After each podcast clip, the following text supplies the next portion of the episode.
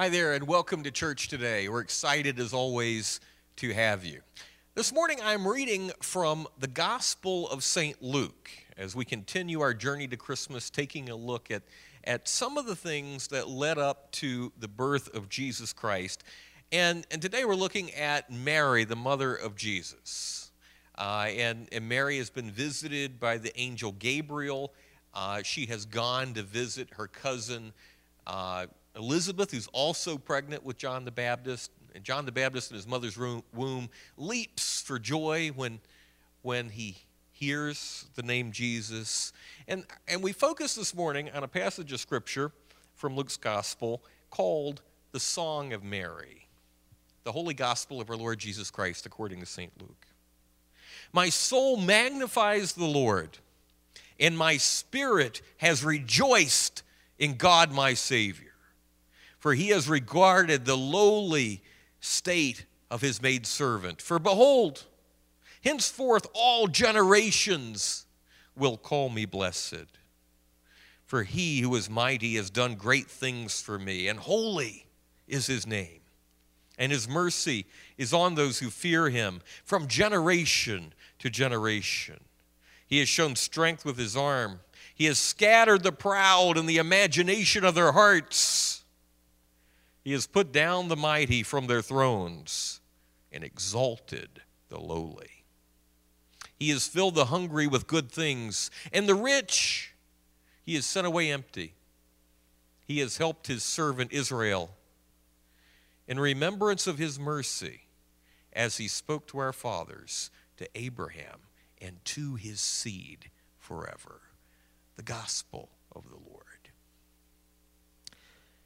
Have you ever had a situation in your life where you got up one morning, your feet hit the bedroom floor, you brushed your teeth, you had your cornflakes, you went to work, and you were expecting it to be an ordinary day when it turns out to be anything but an ordinary day?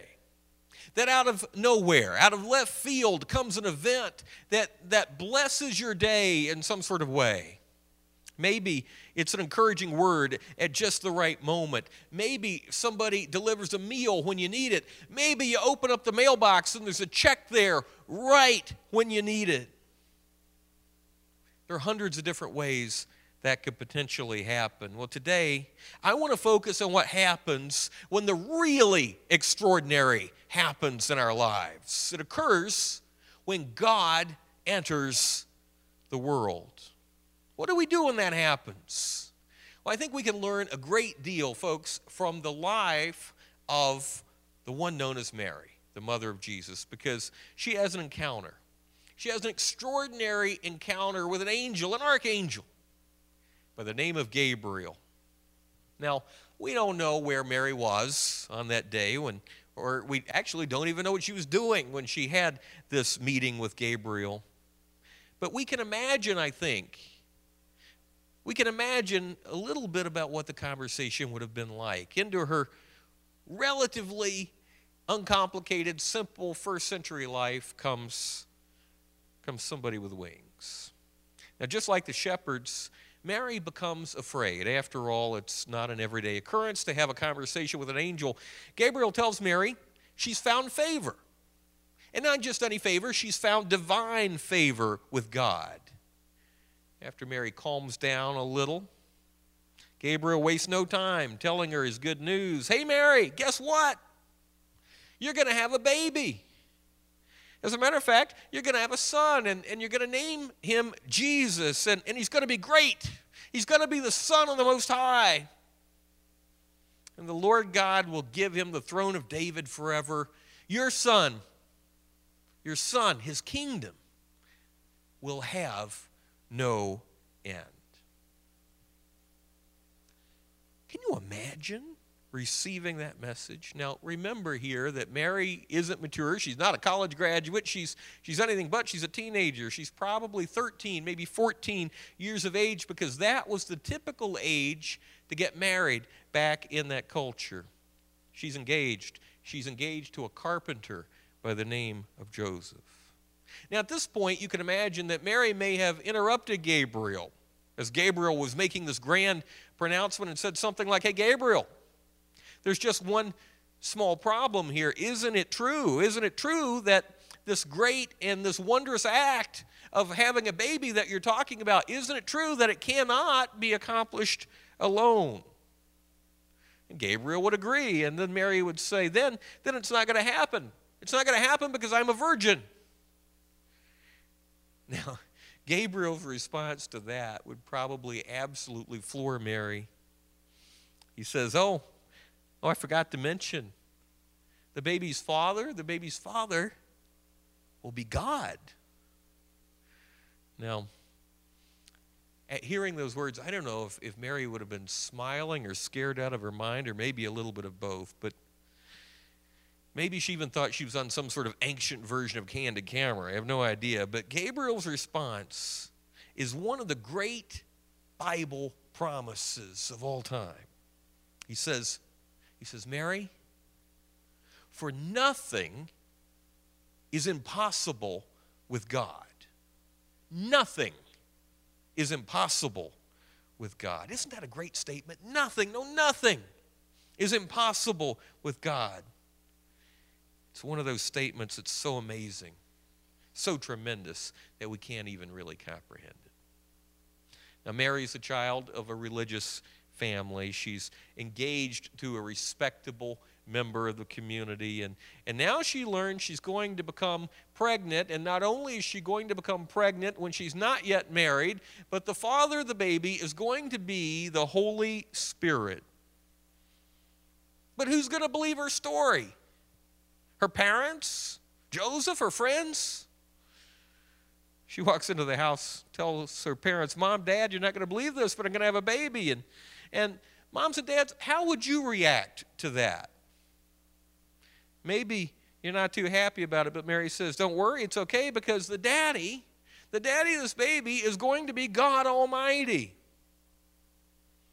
How many parents would believe their daughter if their daughter told them that? I'm not going to ask for, for a show of hands, but, but you have to wonder. Do you see what Mary was up against here? Now, add to that Add to all that the burden of being engaged in a society where being engaged was a far more binding commitment than it is now. Only divorce could break an engagement. And even though they were not yet married, if either Mary or Joseph, under the rules of this time, if either Mary or Joseph was unfaithful to the other, it would have been adultery, and adultery was punishable by death. This is a very big deal. And now she's pregnant. Talk about a change of plans. I mean, what would your fiance say if you came to him with some story about an angel appearing to you, a miraculous conception? There was no man, sweetheart, honest. God did it. Yeah, sure. Joseph had plans. Joseph was going to do the honorable thing by Mary. He was going to quietly divorce her. He must have cared pretty deeply for Mary because he didn't have to be kind in this situation, but, but he planned to be kind. He, he, he planned to do what he could to make the best of the situation. But ultimately, Joseph too. Joseph too has an encounter with an angel, and he comes to accept Mary's story. And we know the end of the story. They go to Bethlehem, and indeed, they have a baby. We think things can get convoluted and complicated, busy and stressful in our lives, don't we? Imagine this. Imagine this suddenly given to you in the middle of some weekday afternoon while you're flipping through social media or whatever you're doing. But remember the wonderful part of the story the wonderful part of the story, I think, is Mary's response to the angel's announcement. Mary says, I'm the Lord's servant. May it be to me as you have said. That's it. No questions, no comments, no concerns. In essence, Mary simply said, Okay. Okay. Talk about trust.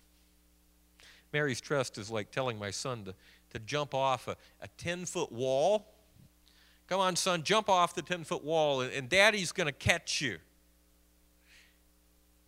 He does it. He trusts me and he jumps off the wall. But, but let me tell you, though, it's actually bigger than that. It's, it's, more like, it's more like tossing your child into the ocean, and not just tossing your child into the ocean, tossing your child into the ocean in the middle of a hurricane, saying, It'll be fine. It'll be fine. I'll make sure of it. Trust me. Mary's trust is, is incredible. Mary consents. Nothing complicated, no need to fully understand or see the whole program, no need to get a handle on it, just a simple total trust on her part that if God is announcing it to be this way, if God is doing it, then God must know what God is doing. Mary knows if God is in charge, if God is in charge, it's going to work out just fine. End of story. As we contemplate Mary's acceptance of God's plan for her, what about you? What about me this morning? Have you ever heard God calling out your name? Has God ever tapped you on the shoulder and wanted you to do something? Now, now a lot of you know what I'm talking about when I say that you have felt led at some point in your life to do something. And maybe your response to that was fear. Maybe your response to that was, I'll get around to that later, God. But many of you out there, many of you at some point in your lives have actually felt God calling you to do something. I have to wonder when that happened to you, did you do it? Did you trust God enough to be faithful to following Him, or, or did you try to get out of it, or did you try to dismiss it? Now, Mary, Mary had no way of understanding what God was asking her to do, nor did she really understand what would happen to the little boy that she was going to have as he became a man and ultimately accepted his calling to be the Messiah, the Savior of the world. She, she didn't know at that point that, that the shepherds would be coming to welcome the baby into the world. She didn't know that, that wise men from, from a thousand miles away would show up bearing expensive gifts. She didn't know that some deranged king would, would try to have every, every little boy killed because of her baby. She didn't know she'd have to flee to Egypt. And she certainly didn't, at that point, foresee the cross either. Mary simply accepted God's plan. Now, as a result of this news and, and meeting with her cousin, Mary writes a song. And Luke records it, and I read it earlier. It's, it's often called the Magnificat. It's, it's called that why? Because of the first line where Mary says, My soul magnifies the Lord, and my spirit rejoices in God, my Savior. I wonder, I wonder if that's the song you and I would have sung under those circumstances. My soul magnifies the Lord, my spirit rejoices in God my Savior. Not my spirit puts up with what God has burdened me with, but my spirit rejoices in God my Savior. Sometimes I imagine our song would have been more like, Why couldn't you have waited until I was married, God? Why couldn't you have told everybody? Why not just why just me and Joseph? So we wouldn't have to bear the shame and humiliation. Mary sings how I rejoice in God, my Savior. Mary's entire attitude. Her entire attitude is one of trust. In effect, she's saying this I may not understand it, I may not particularly enjoy it. And if I was in charge, I may well have done it differently, but I will trust. I will trust that God knows what God is doing. And I won't just trust it. I won't just trust it. I will glorify God. There's a huge difference, friends. A huge difference between resigned acceptance, I don't like it, but I'll do it, and praiseful acceptance. When you're willing to take God at God's word and believe in his promises, If God has allowed it to happen, then God has a purpose in it. And that purpose is much bigger, much bigger than we can usually imagine. Remember that line with God, nothing is impossible. Mary goes on to sing in her song. She sings, For he, the mighty one, is holy, and he has done great things for me. A lesser soul, I think, could not have done that. Despised, ridiculed, gossiped about, yet Mary was able to see beyond her present circumstances, beyond the difficulty, beyond the uncomfortable, uncomfortable nature of the current situation. She was able to see beyond all that to future promises. But, but we sometimes don't do that. We, we get dragged down by circumstances. Within God, there were four qualities that struck Mary that she sang about. She sang of God's holiness, she sang of God's mercy, His strength, His faithfulness. Are you singing today? Are you singing a, a song of trust this season? What's occupying a prime spot in your mind today? Are you worrying about exams? Are you worrying about your job? Are you worrying about traveling? Are you worried about getting the Christmas presents wrapped? What are you worried about today? Well, I suggest to you, friends, that today, instead of, instead of worrying about all that, instead of getting bogged down by it all. What we, what we need to do is we need to sing a song of our own, and it needs to be a song of trust. Now, Mary, she had to learn that if God's package for life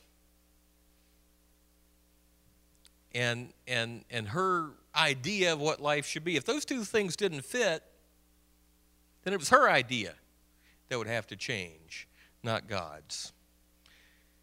It's a lesson for us, isn't it?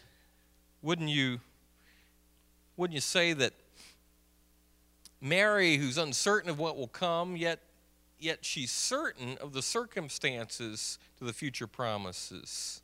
And sometimes we get dragged down. We get dragged way down by circumstances. Friends, this journey of faith, Mary's simple response stands for you and I even today. It stands as a marker, a spiritual signpost for us. We get so busy.